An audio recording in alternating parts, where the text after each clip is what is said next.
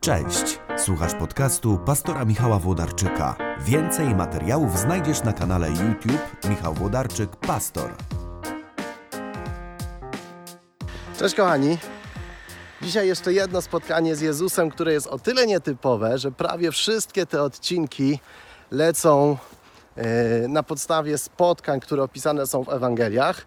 Raz opowiedziałem o spotkaniu, które jest napisane w innej księdze niż w Ewangelii. To było spotkanie Jana w Apokalipsie z Jezusem.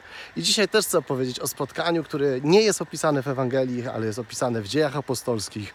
I to jest bardzo dobre spotkanie, więc po czołówce się widzimy. Mam nadzieję, że też wakacje dobrze Wam mijają, e, że macie ładną i słoneczną pogodę. Do zobaczenia za chwilę. Thank you.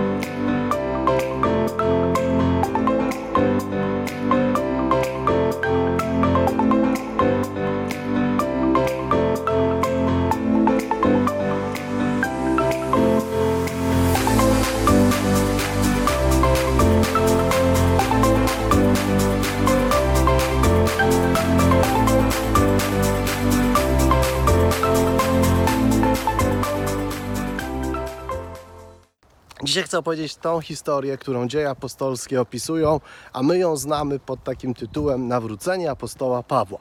Czyli chodzi o tę historię, w której, tak sobie upraszczając, bardzo często myślimy, zły człowiek, apo- y, wtedy jeszcze Saul, faryzejski uczeń, jedzie do Damaszku, żeby prześladować chrześcijan, jedzie Maglejty, ma specjalne upoważnienia od kapłanów, arcykapłana, żeby tam chrześcijan wtrącać do więzień, żeby prześladować uczniów drogi. I nagle, kiedy Paweł jest w tej drodze do Damaszku, objawia mu się Jezus, mówi: Pawle, Pawle, dlaczego mnie prześladujesz?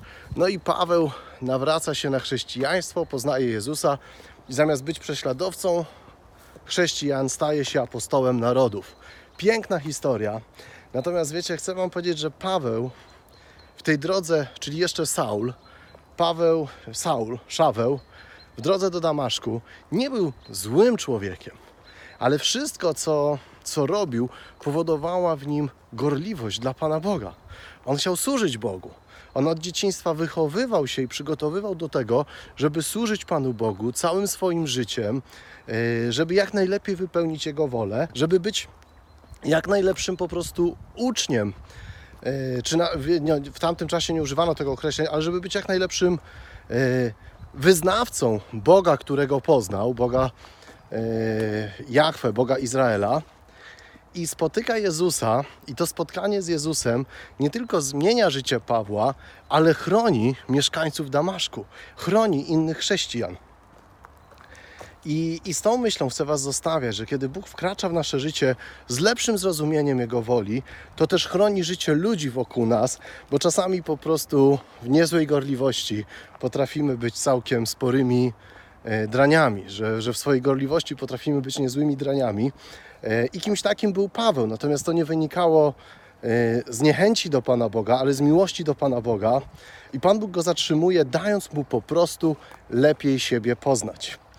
E, I myślę, że takich nawróceń jak Paweł potrzebujemy więcej niż tylko jednego na początku naszej chrześcijańskiej drogi. Ale co jakiś czas gdzieś w swojej gorliwości e, jest to ryzyko, że się zapędzamy, zapuszczamy za daleko i nasza służba Panu Bogu krzywdzi ludzi wokół nas.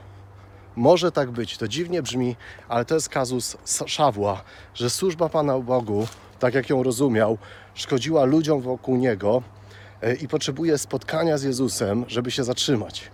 I czasami tak jest w naszym życiu, że służba Bogu e, sprawia, że, że ranimy ludzi wokół siebie i potrzebujemy spotkania z Jezusem, żeby się zatrzymać. Więc takiego spotkania, jak miał Szaweł w drodze do Damaszku, e, czyli spotkania, które z jednej strony pozwala nam lepiej spotkać, poznać Boga i zrozumieć Jego zamysł dla naszego życia, a z drugiej strony spotkania, które sprawia, że ludzie wokół nas są bezpieczniejsi. O, tak to chyba jest najlepiej powiedzieć.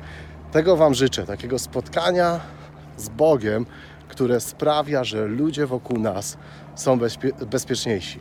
Trzymajcie się ciepło, korzystajcie e, z letniego słońca. E, ja dzisiaj mam bardzo słoneczny dzień i piękną pogodę. Nie wiem, czy to na tym filmie widać, że po prostu jest pięknie i słonecznie. Wypoczywajcie i bądźcie otwarci.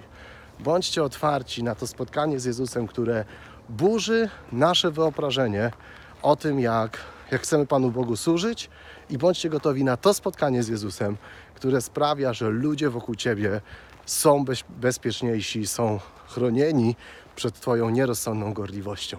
Trzymajcie się. Dobrego dnia.